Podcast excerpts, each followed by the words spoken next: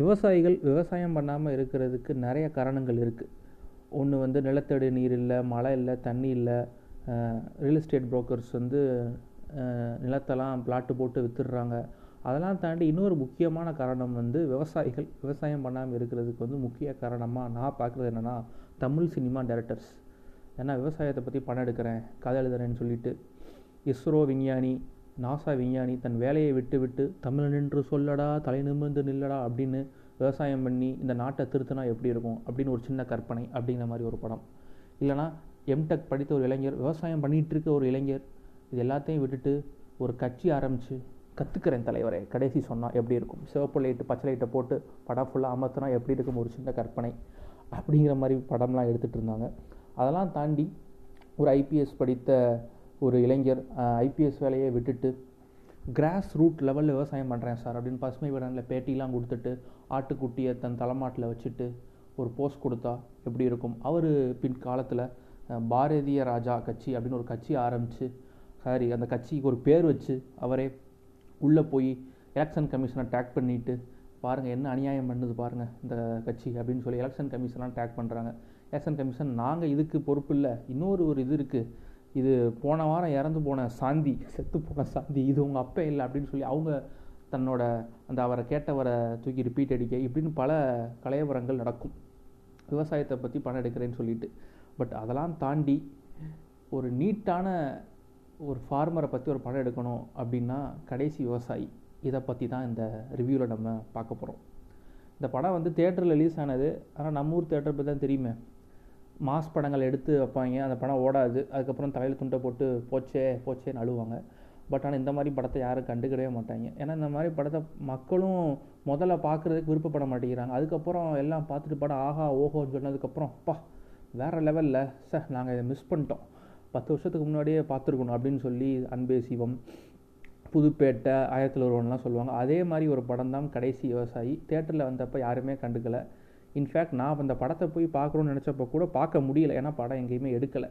சரி ஓடிடியில் வரட்டும் அப்படின்னு சொல்லி வெயிட் பண்ணிக்கிட்டு இருந்தோம். அதே மாதிரி வந்துருச்சு. சரி படத்தை பார்க்கலாம் அப்படின்னு சொல்லிட்டு பார்த்தோம்னா படத்தோட ஸ்டோரி என்னென்னா அதாவது ஒரு தாத்தா அதாவது அந்த கிராமத்திலேயே இவர் மட்டும்தான் விவசாயம் பண்ணிகிட்டு இருக்காரு. மற்ற எல்லாருமே ஒரு சில காரணங்கள் லேண்டெல்லாம் விற்றுட்டு வேறு வேலையை பார்க்க போயிட்டாங்க. இவர் மட்டும் தன்னோட இடத்துல விவசாயம் பண்ணிக்கிட்டு இருக்காரு. அப்போ வந்து ஊரில் வந்து ஒரு ஒரு மரத்தில் சாமியாக நினைக்கிற மரத்தில் வந்து ஒரு இடி வந்து விழுவுது. ஸோ வந்து வந்து தெய்வ குத்தம் ஆயிடுச்சு நம்ம எல்லா சமூகத்தினரும் சேர்ந்து சாமி கும்பிட்றதில்ல. அதனால ஆத்தா வந்து நம்மளை வந்து பழிச்சிட்டா அப்படின்னு சொல்லி இதுக்கு வந்து ஒரு பூஜை பண்ணணும். அதுக்கு முதல் நெல் வந்து உழவு பண்ணி இந்த நெல்லை தானே வைப்பாங்க. ஸோ வந்து கடைசியாக விவசாயம் பண்ணுறது யாருன்னா இந்த தாத்தா தான். ஸோ வந்து இவர் வந்து நெல் அறுவடை பண்ணி கொடுக்கட்டும் அப்படின்னு சொல்லி இந்த தாத்தாவை தேடி போகிறாங்க அதுக்கப்புறம் இந்த தாத்தா சந்தித்த பிரச்சனைகள் என்னென்ன அப்படிங்கிறது தான் படத்தோட மீதி கதை. அதாவது படத்தில் வந்து யாருமே ஒரு ஹீரோ இவர் தான்ப்பா ஒரு ப்ரோட்டகானிஸ்ட் இவன் வந்து ஒரு வில்லன் அப்படிங்கிற மாதிரி இருக்காது. அந்த ஊரோட அப்படியே ஒன்றி போய் ஊரில் எப்படி ஒரு தாத்தா இருப்பார் விவசாயம் பண்ணிகிட்டு இருப்பார். ஊரில் வட்டி கூடுறவன் இருப்பான். ஜாதி வரி பிடிச்ச பூமர் இருப்பான்.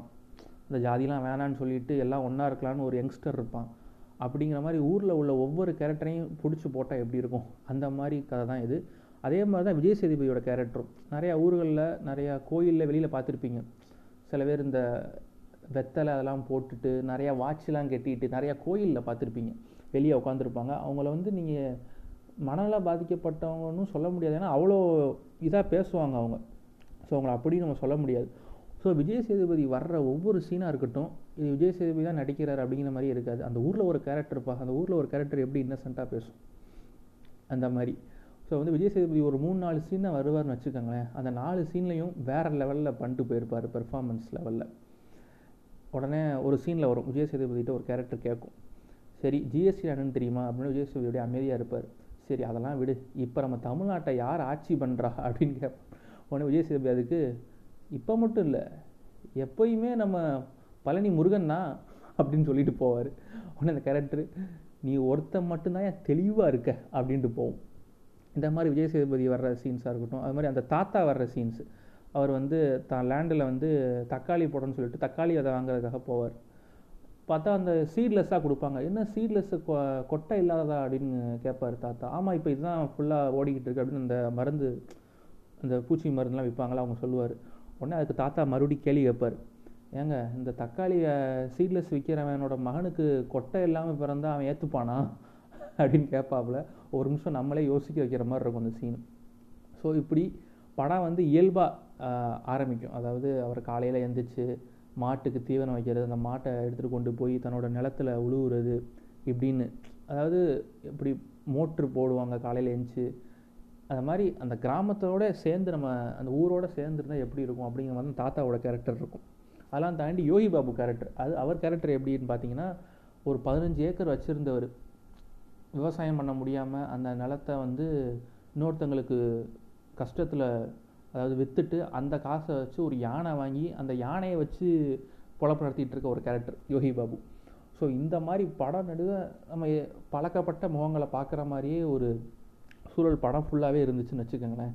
இதெல்லாம் போக படத்தோட சினிமோட்டோகிராஃபி மணிகண்டன். அவர் தான் ஆக்சுவலாக டேரக்டர் தான் இந்த படத்தோட டேரக்டர் தான் சினிமோட்டோகிராஃபி அவர் ஒரு மிகச்சிறந்த ஒளிப்பதிவாளர்னு நிறைய பேத்துக்கு தெரியாதுன்னு நினைக்கிறேன். ஏன்னா அவர் ஃபஸ்ட்டு ஷார்ட் ஃபிலிம் ஆரம்பித்த காலத்துலேருந்தே ஒரு சினிமோட்டோகிராஃபராக தான் இருந்தார்.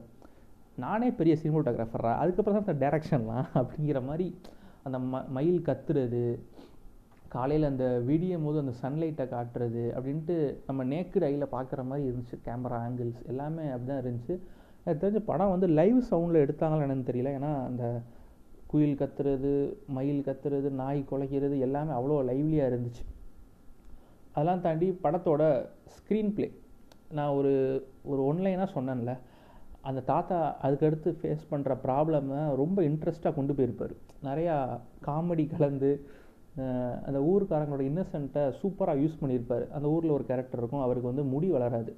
ஸோ வந்து எரும மாடை விட்டு மட்டையில் நக்க விடுறது இது அதுக்காக அக்கு பஞ்சர் ட்ரீட்மெண்ட்லாம் எடுக்கிறது அப்படின்னு சொல்லிட்டு அந்த கேரக்டரும் சூப்பராக இருக்கும். ஒரு கட்டத்தில் வந்து நம்ம தாத்தா இருக்கார்ல படத்தோட ஹீரோனே சொல்லலாம். அவர் வந்து ஒரு ஒரு காலகட்டத்தில் அந்த படத்தில் ஃப்ளோவில் வந்து விவசாயம் பண்ண முடியாமல் போயிடும் ஒரு பிரச்சனைனால. அவரோட பேரன் தான் வந்து பார்ப்பாரு அவர் வீட்டுக்கு அப்போ தான் வருவார். ரொம்ப வருஷம் கழித்து வந்திருப்பார். சியா எவன் தயவும் தேவையில்லாமல் கரண்டே இல்லாமல் வாழ்ந்துக்கிட்டு இருக்காரு. வாழ்ந்தால் சியா மாதிரி வாழணும் அப்படிங்கிற மாதிரி சொல்லிட்டு அந்த தாத்தா இல்லாத போது அந்த மாடுகள்லாம் எப்படி ஒரு மாதிரி பரிதவிச்சு இருக்கும் அந்த வயல் நிலங்கள் வந்து எப்படி இருக்குங்கிறத சூப்பராக காட்டியிருப்பாங்க. ஒரு சீனில் வந்து தாத்தாவால் அந்த விவசாயம் பண்ண அதாவது தன்னோட நிலத்துக்கு வந்து தண்ணி பாய்ச்ச முடியாமல் போயிடும் அப்போ வந்து ஒரு சீனில் வந்து சொல்லுவார் அதாவது ஒவ்வொரு நெல்லும் ஒவ்வொரு உயிர்.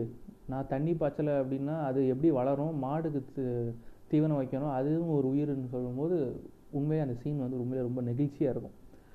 ஸோ இந்த மாதிரி படம் நடுவு ஃபுல்லாக ஒரு யதார்த்தமான ஒரு கேரக்டரைசேஷன் இப்படி தான் இருக்கும் டயலாக்ஸும் சரி எல்லாமே சரி. படம் முடிகிற வரைக்கும் ஒவ்வொரு சீன்லையும் பேக் டு பேக் உங்களை வந்து சிரிக்க வச்சுக்கிட்டே இருப்பாங்க. அந்த தாத்தா கேரக்டர் ஆகட்டும் அந்த ஊரில் உள்ள கிராமத்தை அவங்க பேசுகிறவங்களாகட்டும் ஏன்னா ஒவ்வொரு கேரக்டர் நம்ம பார்த்துருப்போம். ஒரு ஊர்னு எடுத்துக்கிட்டிங்கன்னா நிறைய பேர் ஒரு கேரக்டரில் இருப்பாங்கள்ல அதாவது வட்டி கொடுத்துட்டு இருப்பான். அவனோட மோட்டிவ் வந்து காசு பார்க்குறது மட்டும்தான் இருக்கும். இன்னொருத்தன் ஜாதி வெறி பிடிச்ச இதாக இருப்பான். அதாவது இந்த சமூகத்தினரெல்லாம் நீங்கள் சாமி கும்பிட விடக்கூடாதுன்னு சொல்லுவான். அதை அதையும் எதிர்த்து வந்து அந்த ஊரோட யங்ஸ்டர் வந்து எல்லா சமூகத்தினரும் வந்து சாமி கும்பிட்டா தான் ஊர் நல்லா இருக்கும்னு சொல்லி அந்த சமூகத்தினரையும் கூட்டு வந்து சாமி கும்பிட வைப்பார். ஸோ அந்த சீன்லாம் உண்மையிலே ரொம்ப சூப்பராக இருந்துச்சு. இந்த மாதிரி படங்கள் வந்து வர்றது வந்து ரொம்ப ரேரு அதை வந்து நம்ம செலிப்ரேட் பண்ணாமல் விட்டுட்டோம்னா இந்த மாதிரி படங்கள் வந்து அடுத்து வரவே செய்யாது. அடுத்து படத்தோட முக்கியமானது வந்து மியூசிக் சும்மா ஒரு பாட்டு போடுறேன் அப்படின்லாம் போடாமல் ஃபஸ்ட்டு இளையராஜா தான் மியூசிக் போடுறதா இருந்தது. அவர் தான் போட்டாருன்னு நினைக்கிறேன். என்ன ஆச்சுன்னு தெரில in same Valimai also Harry Potter dealing same problem அப்படிங்கிற மாதிரி இளையராஜாவை தூக்கிட்டு சந்தோஷ் நாராயணனை போட்டுட்டாங்க இதுக்கு மியூசிக் அவரோட மியூசிக்கும் ஓரளவுக்கு இந்த பிஜிஎம்க்கு ஏற்ற மாதிரி அந்த படத்துக்கு ஏற்ற மாதிரி ரொம்ப சூப்பராகவே இருந்துச்சு அப்படின்னு சொல்லலாம். சரி இதை ஒரு ட்ரெண்டாக விவசாயத்தை பற்றி பேசுகிறேன் விவசாயத்தை பற்றி படம் எடுக்கிறேன்னு சொல்லி ரொம்ப ஓவர் டோஸ் ஆயிருமோன்னு நினச்சி பயப்படுற அளவுக்குலாம் இந்த படம் இல்லை. அந்த அளவுக்கு யதார்த்தமாக இருந்துச்சுன்னு சொல்லலாம். ஆனால் இதை ஒரு ட்ரெண்டாக எடுத்துக்கிட்டு திருப்பி மறுபடி விவசாயத்தை வச்சு படம் எடுக்கிறேன்னு சொல்லி யாராவது கிளம்பிட்டாங்களான்னா லைட்டாக கொஞ்சம் பயமாக இருக்குது ஸோ அது வரைக்கும் ஒரு பிரச்சனை இல்லை. ஸோ இந்த மாதிரி யதார்த்தமான படம் வர்றதுக்கு நிறைய சான்சஸ் இருக்குது இந்த படத்தை வச்சு. Tata bye bye. Ciao next இதை மாதிரி ஒரு வேறு லெவல் படம் இருந்தால் அவங்கள்ட்ட வந்து நான் சொல்கிறேன்